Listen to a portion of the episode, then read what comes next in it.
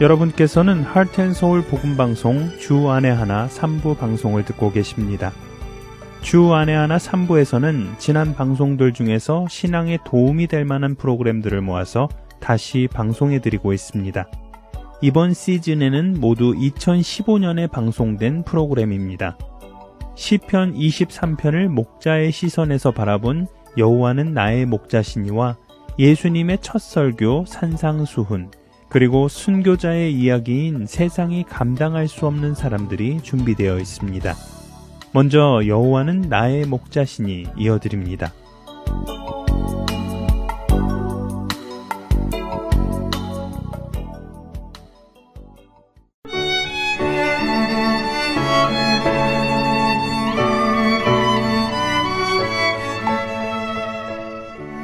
여호와는 나의 목자시니 내게 부족함이 없으리로다. 그가 나를 푸른 풀밭에 누이시며 쉴만한 물가로 인도하시는도다. 내 영혼을 소생시키시고 자기 이름을 위하여 의의 길로 인도하시는도다. 내가 사망의 음침한 골짜기로 다닐지라도 해를 두려워하지 않을 것은 주께서 나와 함께 하심이라. 주의 지팡이와 막대기가 나를 안위하시나이다. 주께서 내 원수의 목전에서 내게 상을 차려주시고 기름을 내 머리에 부으셨으니 내 잔이 넘치나이다. 애청자 여러분 안녕하세요. 여호와는 나의 목자시니 진행의 강승규입니다. 여러분들께 시편 23편 1절에서 5절까지를 읽어 드렸는데요. 지난 시간 여러분들과 함께 나눈 내용들을 생각하며 이렇게 시편 23편을 읽어 보니 그동안의 내용들이 그림처럼 지나갑니다. 그리고 그 안에서 우리의 선한 목자 되시는 하나님의 손길을 보게 되는데요. 오늘은 여러분들과 방금 읽었던 5절의 뒷부분 기름을 내 머리에 부으셨으니 내 잔이 넘치나이다 라는 구절에 대해 함께 생각해 보기를 원합니다. 양과 목자라는 책을 쓴 필립 켈러는 이 시편 23편이 양에게 한 해 동안 일어나는 중요한 사건을 하나하나 열거하고 있다는 사실을 생각하면서 읽어 나가라고 권고합니다. 그래서 우리는 시작부터 그 사건들을 생각하며 읽어 왔는데요. 3절까지 목자의 집 주변에 있는 푸른 풀밭에서 가을과 봄을 지낸 양떼들을 데리고 4절부터는 여름과 가을을 보낼 고원의 초장으로 가는 목자의 모습을 생각해 보게 되었습니다. 그 안에서 사망의 음침한 골짜기를 다니게 되는 모습과 그런 속에서도 양들을 온전히 지켜내는 목자의 모습도 우리는 보고 있는데요. 이제 목자는 양들을 이끌고 여름과 가을을 지낼 고원의 초장에 도착했습니다. 힘들게 도착한 이 고원의 초장은 모든 것이 풍성하고 모든 것이 잘 준비되어 있습니다. 이제부터 시작되는 이 여름과 가을은 양들이 풍성히 살이 찌고 건강해질 수 있는 최고의 환경입니다. 다시 말해 황금기라고 할 수 있지요. 자, 이제부터 정말 평온한 시간이 이어지면은 참 좋겠는데요. 하지만 아쉽게도 고원의 초장에도 양들을 괴롭힐 옥의 티가 있다고 합니다. 봄을 지나 여름이 시작되면서 함께 시작하는 것이 있습니다. 바로 해충의 계절입니다. 무더운 여름 날씨와 함께 해충들도 자신들의 삶을 시작하는데요. 여러분들도 가끔씩 문을 열어놓은 채 식사를 할 경우나 야외에서 식사를 하실 경우 그 달려드는 파리 같은 해충들로 인해 여간 짜증이 나는 경험을 한두 번씩은 해보셨을 것이라 생각합니다. 그럴 때 정말 괴롭지요? 내 밥 위에 파리가 앉으려고 할 때마다 손을 저어가며 파리를 쫓느라고 편안하게 식사를 즐기지 못하는 경우가 많이 있습니다. 양떼에게 피해를 주는 해충들은 식사를 편하게 먹지 못하게 하는 정도가 아니라 양들이 병들게 하며 심지어 양들의 목숨까지도 앗아가는 심각한 존재입니다. 양들에게 해를 주는 해충에는 쇠파리, 말파리, 발 뒤꿈치 파리, 코파리, 사슴파리, 진디, 등의 모기, 각닭이 등 알지 못하는 종류까지 수없이 많다고 합니다. 이런 해충들의 공격은 자칫 잘못하면 이 여름 황금기를 고난의 계절로 바꿀 수 있다고 하는데요. 그 중에서도 양을 가장 괴롭게 하는 해충이 코파리라고 합니다. 이 작은 파리들은 양의 코에 덮인 촉촉하고 끈끈한 점막에 알을 낳으려고 기회만 되면 양의 코앞에 윙윙거리며 귀찮게 한다고 합니다. 이렇게 기회를 보다가 양의 코 안에 알을 낳는 데 성공을 하면 그 알은 며칠 안에 부화가 되고 작고 가느다란 유충으로 변하게 된다고 합니다. 그리고 이 유충들은 콧구멍을 통해 양의 머릿속으로 들어가서 살기 시작한다고 합니다. 이때 이 유충들은 양에게 아주 심한 자극을 주게 되고 이로 인해서 양에게 악성 염증까지도 유발하게 한다는데요. 이 견딜 수 없는 고통으로 인해 양들은 자신의 머리를 나무나 바위에 심하게 부딪히기도 하고 때로는 머리를 땅에 대고 문지르며 괴로움에 굴러다니기도 합니다. 이렇게 코파리 유충에 감염되고 치료를 받지 않고 시간이 흐르게 되면 눈이 멀게 되는 경우까지 있을 만큼 코파리는 아주 위험한 존재입니다. 그렇게 이 코파리가 주위에 맴돌기 시작하면 양들은 겁과 두려움에 쌓인 채 코파리를 피하기 위해 필사적으로 노력하며 이리저리 뛰어다니게 되고 그로 인해 양떼 사이에는 큰 혼란이 온다고 합니다. 그런데 이런 해충들과 또 해충들로 인한 혼란을 막는 방법이 있습니다. 무엇이겠습니까? 그렇지요. 바로 기름입니다. 목자는 아마유, 유황, 그리고 타르를 섞어서 방충용 기름을 만들어 양들의 코와 머리에 바른다고 하는데요. 이렇게 양의 코와 머리에 기름을 발라주면 코파리들이 접근을 하지 못한다고 합니다. 코파리들이 접근을 하지 못하게 되니 자연히 양떼들 사이에 혼란도 없어집니다. 목자인 다윗은 이 기름의 역할에 대해 잘 알고 있었던 것입니다. 양과 해충 그리고 기름의 역할은 마치 우리의 영적인 삶을 그대로 표현하고 있는 것 같습니다. 어느 정도 큰 문제들이 해결되었고 하나님의 자녀로 살아가기 시작하며 이제 주 안에서 평안하게 살겠다라고 생각할 때쯤에 우리에게는 크지는 않지만 왠지 우리를 괴롭히는 작은 문제들이 나타나기 시작합니다. 그 작은 문제들은 우리의 주변에 늘 맴돌며 우리의 영혼에 죄와 악의 알을 낳기 원합니다. 형제를 향한 미움, 다른 이들과의 불화, 남들로부터 받는 상처, 또 자기를 향한 실망감, 자녀 문제로의 괴로움, 경제적인 어려움, 건강의 적신호, 배우자와의 문제, 이런 여러 가지 해충과도 같은 문제들이 우리 곁을 머물다 우리 안에 알을 낳게 되면 이 문제들은 우리를 괴롭히기 시작하고 때때로 이것들을 그대로 방치해두면 우리의 영적인 눈을 멀게 하기도 하고 심하게는 우리의 신앙을 포기하게까지도 합니다. 그렇다면 이런 문제들을 해결할 수 있는 방법은 무엇이겠습니까?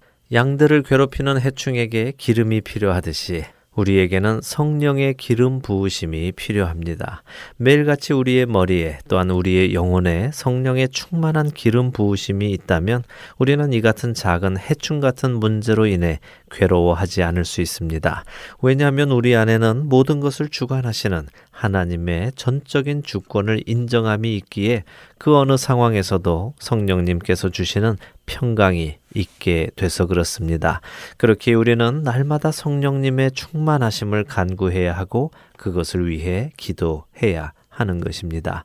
양과 목자의 저자 필립 켈러는 양들에게 흔하게 있을 수 있는 또 하나의 질병을 그의 책에서 이야기했는데요. 그것은 바로 옴병입니다.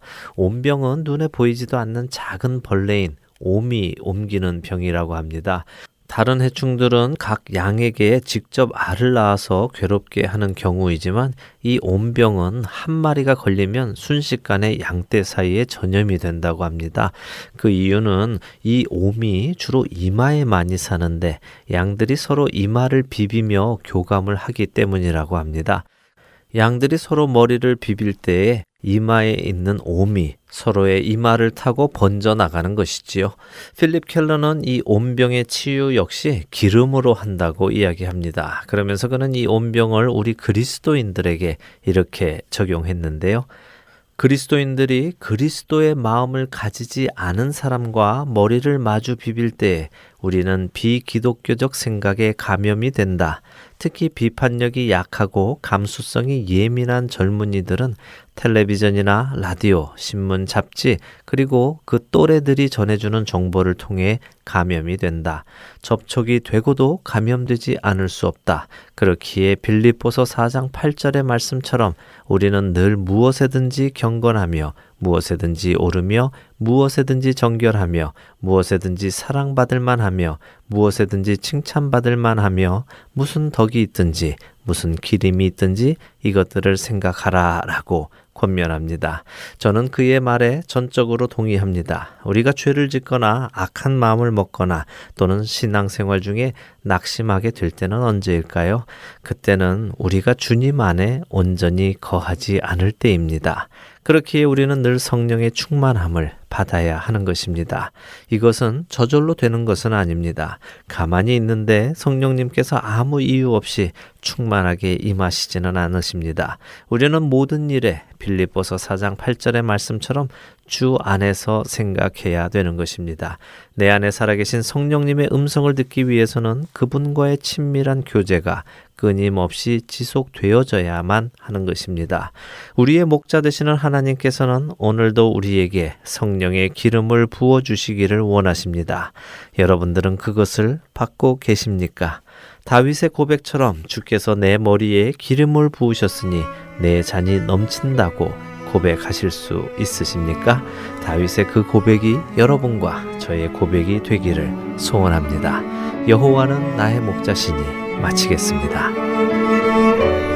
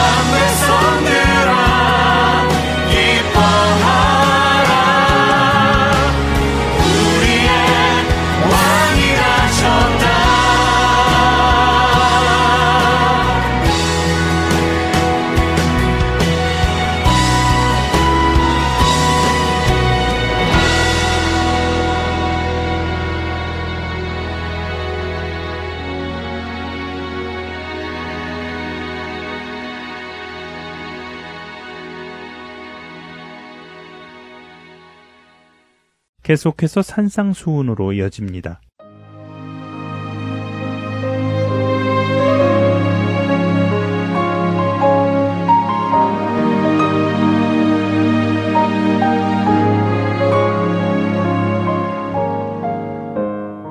할텐서울 보급방송 애청자 여러분 안녕하세요.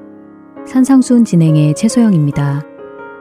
지난 시간에는 비판을 받지 아니하려거든 비판하지 말라고 하신 예수님의 산상수훈을 공부하였습니다. 이 말씀은 선과 악을 분별하는 것에 대해 금지하시는 것이 아니라 형제를 비판하고 정죄하는 것에 대하여 말씀하신 것이었지요. 예수님께서는 자신의 큰 허물을 깨닫지 못하고 형제의 작은 잘못을 비판하며 고치겠다고 하는 사람을 외식하는 자라고 부르셨습니다. 자신의 허물을 용서받은 자, 하나님의 사랑을 체험한 자는 형제의 잘못을 용서하고 온유한 심령으로 고쳐줄 것이라고 하였지요. 또한 거룩한 것과 가치 있는 것을 개나 돼지에게 주지 말라고 하셨습니다. 거룩한 것을 발로 밟는 자들과 함께 갈 수 없다는 말씀이었지요. 이러한 말씀을 하신 후 예수님은 구하라, 찾으라, 두드리라고 말씀하십니다. 여러분들도 잘 아시는 말씀일 텐데요. 먼저 본문을 읽어보도록 하겠습니다. 마태복음 7장 7절부터 12절입니다. 구하라 그리하면 너희에게 주실 것이요. 찾으라 그리하면 찾아낼 것이요. 문을 두드리라 그리하면 너희에게 열릴 것이니. 구하는 이마다 받을 것이요. 찾는 이는 찾아낼 것이요. 두드리는 이에게는 열릴 것이니라. 너희 중에 누가 아들이 떡을 달라 하는데 돌을 주며 생선을 달라 하는데 뱀을 줄 사람이 있겠느냐 너희가 악한 자라도 좋은 것으로 자식에게 줄줄 줄 알거든. 하물며 하늘에 계신 너희 아버지께서 구하는 자에게 좋은 것으로 주시지 않겠느냐. 그러므로 무엇이든지 남에게 대접을 받고자 하는 대로 너희도 남을 대접하라. 이것이 율법이요 선지자니라. 7절에 나온 구하라 그리하면 너희에게 주실 것이요 찾으라 그리하면 찾아낼 것이요 문을 두드리라 그리하면 너희에게 열릴 것이니 하는 예수님의 말씀은 많이 읽혀지고 인용되는 구절 중에 하나일 것입니다. 그러나 이 말씀을 이 한 구절만 떼어서 보면 예수님이 말씀하신 전체를 놓치고 부분만 보게 되는 오류를 범하게 됩니다. 보통 이 말씀을 기도할 때 적극적으로 꾸준히 구하면 응답받는다 라고 해석하여서 우리가 무언가 응답받기를 원할 때 이 말씀을 인용하고 사용하는 경우를 많이 봅니다. 그러나 구하고 찾고 두드리는 것이 끈질기게 기도하여 나의 뜻을 성취하거나 얻어내는 것이 아니라는 것은 지금까지 예수님께서 말씀하신 산상수훈의 내용만 보더라도 잘 알 수 있을 것입니다. 예수님께서는 산상수훈을 베풀어 주시며 하늘에 계신 너희 아버지라는 표현을 여러 번 사용하셨는데요. 이 세상의 소금과 빛으로 살 때 그 영광을 돌릴 대상은 우리 자신이 아닌 하늘에 계신 우리 아버지라고 하셨습니다. 원수를 사랑하라고 하셨을 때 우리가 따라야 할 모범은 이 세상에서 우리보다 좀 나은 훌륭한 어떤 사람이 아니라 하늘에 계신 우리 아버지이십니다. 또한 구제와 기도와 금식을 할 때에 우리는 다른 사람들에게 보이기 위함이 아니라 은밀한 중에 보시는 하늘에 계신 우리 아버지께 보이려고 해야 합니다. 우리 하늘 아버지께서 우리의 허물을 용서하셨으므로 우리도 형제를 용서합니다. 우리가 염려하지 말아야 하는 이유도 하나님이 우리를 돌보시는 하늘에 계신 우리 아버지이시기 때문입니다. 이렇듯 예수님께서 산상수훈을 통해 말씀하신 대로 하늘에 계신 우리 아버지를 따라 사는 삶에는 하나님의 도움과 인도하심이 절대적으로 필요합니다. 하나님을 따라 산다고 하면서 하나님을 찾지도 않고 도움을 구하지도 않는다면 정말로 하나님을 따라 산다고 할 수 있을까요? 그러므로 우리는 담대하게 하나님께 구하고 찾고 두드려야 합니다. 하늘에 계신 우리 아버지만이 주실 수 있기 때문이지요. 그 자녀가 떡을 달라 하는데 돌을 주고 생선을 달라 하는데 뱀을 주는 사람이 없듯이 하나님은 우리가 구할 때에 좋은 것으로 주시는 분이십니다. 11절에서 너희가 악한 자라도 좋은 것으로 자식에게 줄줄 알거든 하물며 하늘에 계신 너희 아버지께서 구하는 자에게 좋은 것으로 주시지 않겠느냐 하고 말씀하시는데요. 여기에 나온 하물며 라는 단어는 악한 자라도 좋은 것을 자기 자식에게 줄줄 아는데 하나님 아버지는 얼마나 더 많이 좋은 것으로 주시겠는가 하는 말을 강조하기 위해 사용된 단어입니다. 앞에서 염려에 관한 말씀을 하실 때도 공중의 새와 들풀도 먹이시는 하나님이신데 너희는 얼마나 더 귀하며 얼마나 더 돌보시겠는가 하는 표현을 쓸 때도 하물며 라는 단어가 사용되었지요. 이것은 모두 하나님이 우리의 하늘 아버지시라는 것을 강조하는 말씀입니다. 우리를 돌보시는 분도 하나님이시며 우리가 하나님 뜻대로 살려 할 때 그 필요한 능력을 주시는 분도 하늘에 계신 우리 아버지시라는 것이지요. 누가복음 11장에도 위의 본문과 같은 말씀이 나오는데요. 거기서는 너희가 악할지라도 좋은 것을 자식에게 줄줄 알거든 하물며 너희 하늘 아버지께서 구하는 자에게 성령을 주시지 않겠느냐라고 나옵니다. 마태복음에서는 좋은 것이라고 나오고 누가복음에서는 성령이라고 나오는데요. 우리가 하나님을 따라 하나님의 말씀대로 그 뜻대로 살고자 할 때 우리에게 필요한 가장 좋은 것은 무엇일까요? 하나님의 영이 우리에게 임하셔서 우리를 직접 인도하여 주시는 것처럼 절실한 것은 없을 것입니다. 이 말씀을 하시고 12절에서 그러므로 무엇이든지 남에게 대접을 받고자 하는 대로 너희도 남을 대접하라. 이것이 율법이요 선지자니라 하고 말씀하십니다. 율법이요 선지자라는 말씀 어디서 많이 들어보지 않으셨나요? 마태복음 5장 17절에서 내가 율법이나 선지자를 폐하러 온 줄로 생각하지 말라 하셨던 말씀에서 율법이나 선지자는 구약 전체의 말씀을 의미한다고 했었지요. 마태복음 22장에는 율법 중 어느 계명이 큰지 묻는 율법사에게 예수님은 내 마음을 다하고 목숨을 다하고 뜻을 다하여 주 너의 하나님을 사랑하는 것과 내 이웃을 내 자신같이 사랑하라 하신 이 두 계명이 온 율법과 선지자의 강령이라고 말씀하십니다. 하나님을 사랑하고 이웃을 사랑하는 것이 온 율법과 선지자, 즉 구약 말씀의 골자라는 것이지요. 결국 12절에서 말씀하신 이것이 율법이요 선지자니라 하신 것은 하나님을 향한 사랑과 이웃을 향한 사랑에 관한 말씀임을 알 수 있습니다. 그러므로 무엇이든지 남에게 대접을 받고자 하는 대로 너희도 남을 대접하라 하신 말씀을 한번 잘 생각해 봅시다. 무엇이든지 남에게 대접을 받고자 하는 대로 이것은 내 자신이 남에게서 대접받기 원하는 모습대로라는 뜻이지요. 즉, 내가 받기 원하는 대로 남에게 해주라는 것인데요. 내가 받기 원하는 대로, 즉, 내 자신과 같이 해주라는 것입니다. 이 말씀은 내 이웃을 내 자신과 같이 사랑하라는 말씀과 상통하는 것이지요. 하나님은 우리에게 하나님을 마음과 뜻과 목숨을 다하여 사랑하라고 하셨습니다. 그리고 그렇게 사는데 필요한 모든 것을 우리가 구할 때 하나님은 반드시 주신다고 하셨습니다. 하나님으로부터 좋은 것을 공급받는 우리는 우리의 이웃에게도 하나님이 우리에게 하신 것처럼 해야 합니다. 우리 자신과 같이 사랑해야 합니다. 이것이 율법의 완성이며 율법의 완성자이신 예수 그리스도께서는 그 사랑을 우리에게 주셨습니다. 구하라 찾으라 두드리라고 하신 주님의 말씀대로 살아가는 저와 여러분 되시길 기도합니다. 요한일서 5장 14절과 15절 말씀을 읽어드리고 오늘 공부를 마치겠습니다. 그를 향하여 우리가 가진 바 담대함이 이것이니 그의 뜻대로 무엇을 구하면 들으심이라. 우리가 무엇이든지 구하는 바를 들으시는 줄을 안즉 우리가 그에게 구한 그것을 얻은 줄을 또한 아느니라. 다음 시간에는 좁은 문으로 들어가라고 하신 예수님의 말씀을 보도록 하겠습니다. 여러분, 안녕히 계세요.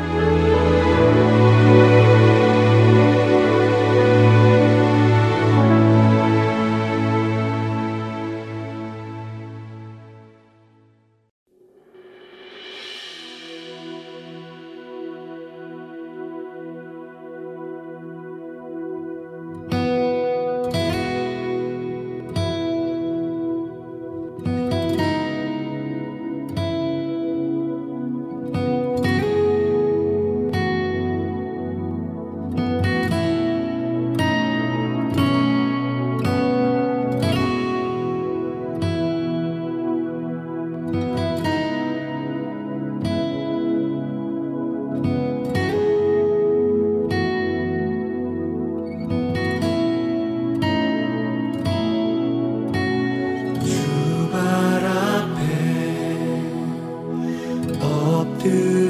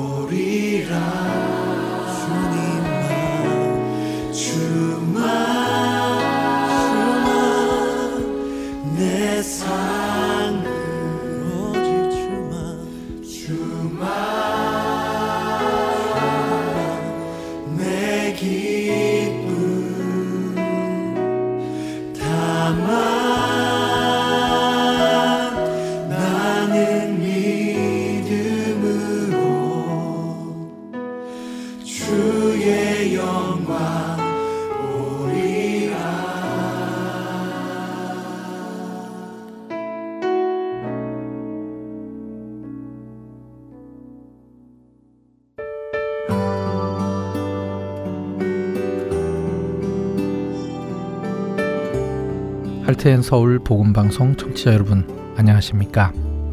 유병성 목사입니다. 세상에는 소망 없이 살아가는 영혼들이 많습니다. 본 할텐 서울 복음 방송은 그렇게 소망 없이 살아가고 있는 이들에게 참된 소망이신 구주 예수 그리스도를 전하는 메신저입니다. 귀 있는 자들에게 예수님만이 참된 소망이며 생명이심을 널리 알리는 이 사역을 위해 기도와 물질로 동참하기 원하시는 분들은 전화번호 602-866-8999으로 문의 주시기 바랍니다.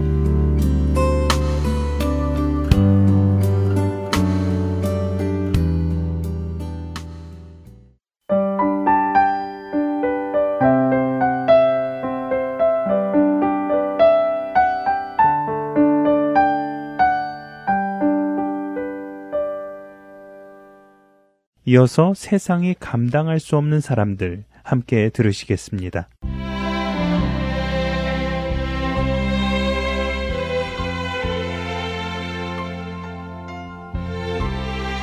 여러분 안녕하세요. 세상이 감당할 수 없는 사람들 진행의 강승규입니다. 이 시대를 살아가는 기독교인들에게 가장 많이 알려진 성경 구절이 있다면 그것은 아마도 요한복음 3장 16절이 아닌가 생각됩니다. 어쩌면 그 구절은 복음의 의미를 가장 간결하게 표현해 놓은 구절일지도 모르겠습니다. 하나님이 세상을 이처럼 사랑하사 독생자를 주셨으니 이는 그를 믿는 자마다 멸망하지 않고 영생을 얻게 하려 하심이라. 예수 그리스도께서 이 땅에 오신 이유는 그를 믿는 자마다 멸망에서 옮기워 영원한 생명을 얻게 하려 하셨다고 합니다. 영원한 생명. 예수 그리스도를 아는 사람, 다시 말해 예수 그리스도를 영접한 사람에게는 영원한 생명이 있습니다. 이렇게 영원한 생명이 있는 사람은 이 땅에서 잠시 살다가 가는 뜬구름 같은 생명의 시간을 영원한 생명과 바꾸려 하지 않습니다. 그것은 누가 보아도 손해보는 일이기 때문입니다. 그러나 세상은 영원한 생명 대신 당장 눈앞에 생명을 보도록 미혹합니다. 하지만 그런 세상의 미혹도 영원한 생명을 가진 사람을 감당할 수는 없습니다. 예수 그리스도를 하나님의 아들로 믿기 때문에 그분의 이름 때문에 기꺼이 죽음을 맞이한 메흐디 디바즈 목사의 이야기를 들어보시겠습니다.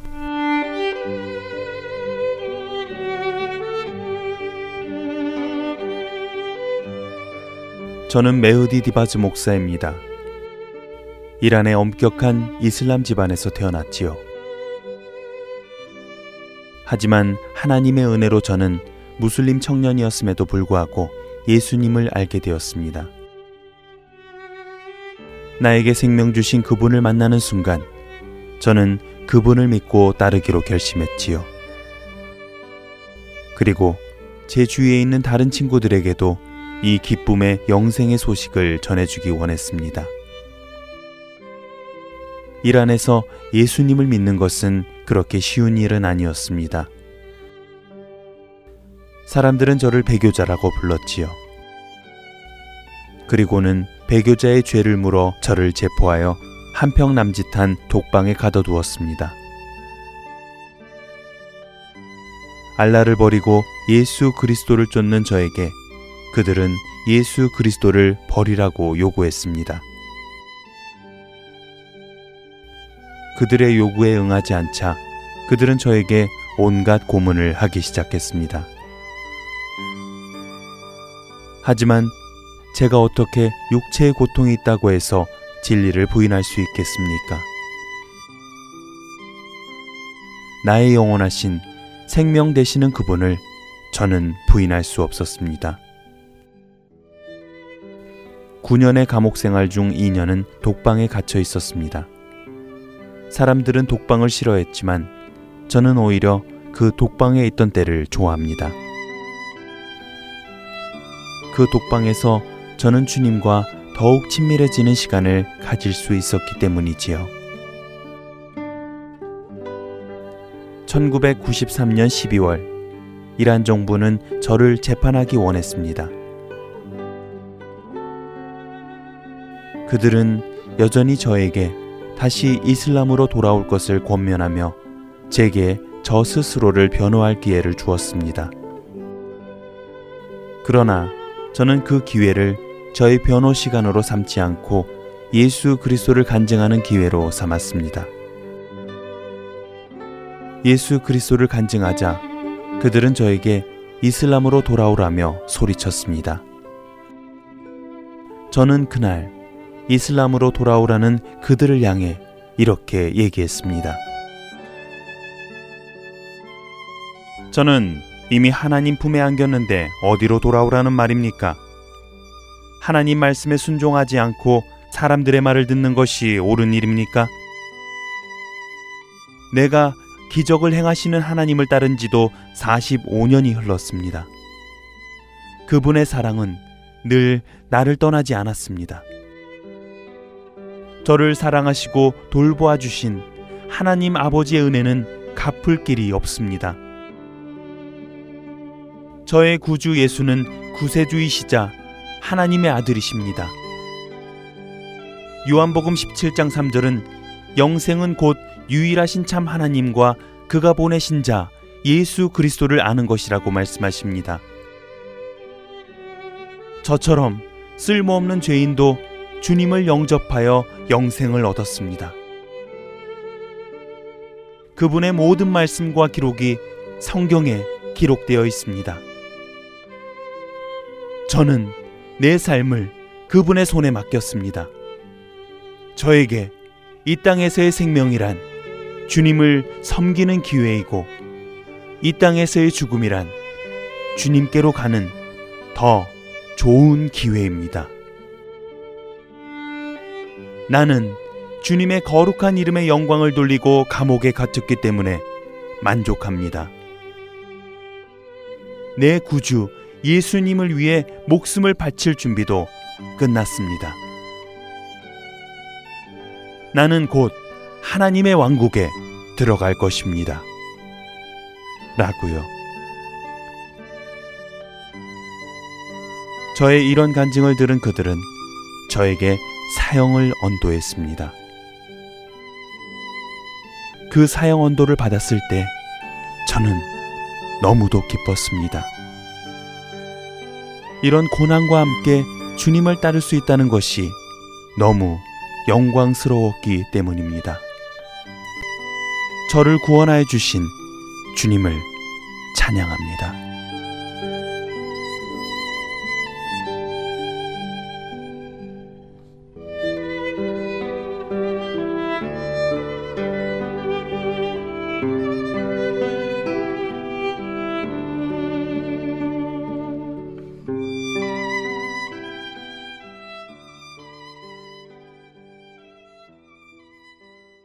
영원한 생명 되시는 주님의 이름을 버리지 않은 메흐디 디바즈 목사.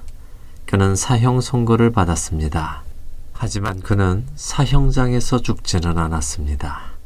억울하게 사형 선고를 받은 디바즈 목사를 위해 이란에서 가장 유명한 홉세피안 목사와 다른 그리스도인 형제들이 탄원서를 작성하여 제출했기 때문입니다.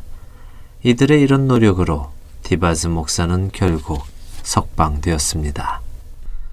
하지만 석방된 지 얼마 후 디바즈 목사의 석방을 위해 노력한 홉세피안 목사가 살해되었고 디바즈 목사 역시 몇 개월 후 정보 안전부 기관원들에 의해 잔인하게 살해되었습니다. 그러나 메흐디 디바즈 목사는 죽는 순간까지 주님을 부인하지 않았습니다. 그는 예수 그리스도가 하나님의 아들이신 것을 알았고 그분이 곧 영생이신 것을 알았기 때문입니다. 내 살을 먹고 내 피를 마시는 자는 영생을 가졌고 마지막 날에 내가 그를 다시 살리리니 내 살은 참된 양식이요 내 피는 참된 음료로다. 요한복음 6장 54절과 55절의 말씀입니다. 예수 그리스도의 살을 먹고 피를 마시는 자는 예수 그리스도를 하나님의 아들이라 고백하는 자입니다. 이런 자를 세상은 감당할 수 없습니다. 세상이 감당할 수 없는 사람들 마치겠습니다.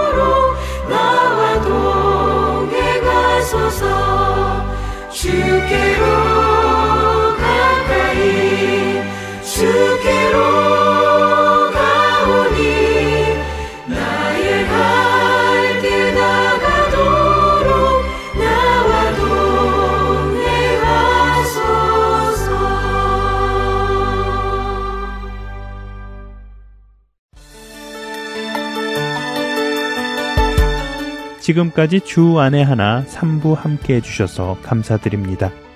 방송을 더 듣고 싶으신 분들은 홈페이지 www.heartandsoul.org에서 특별 방송을 클릭하셔서 들으실 수 있습니다.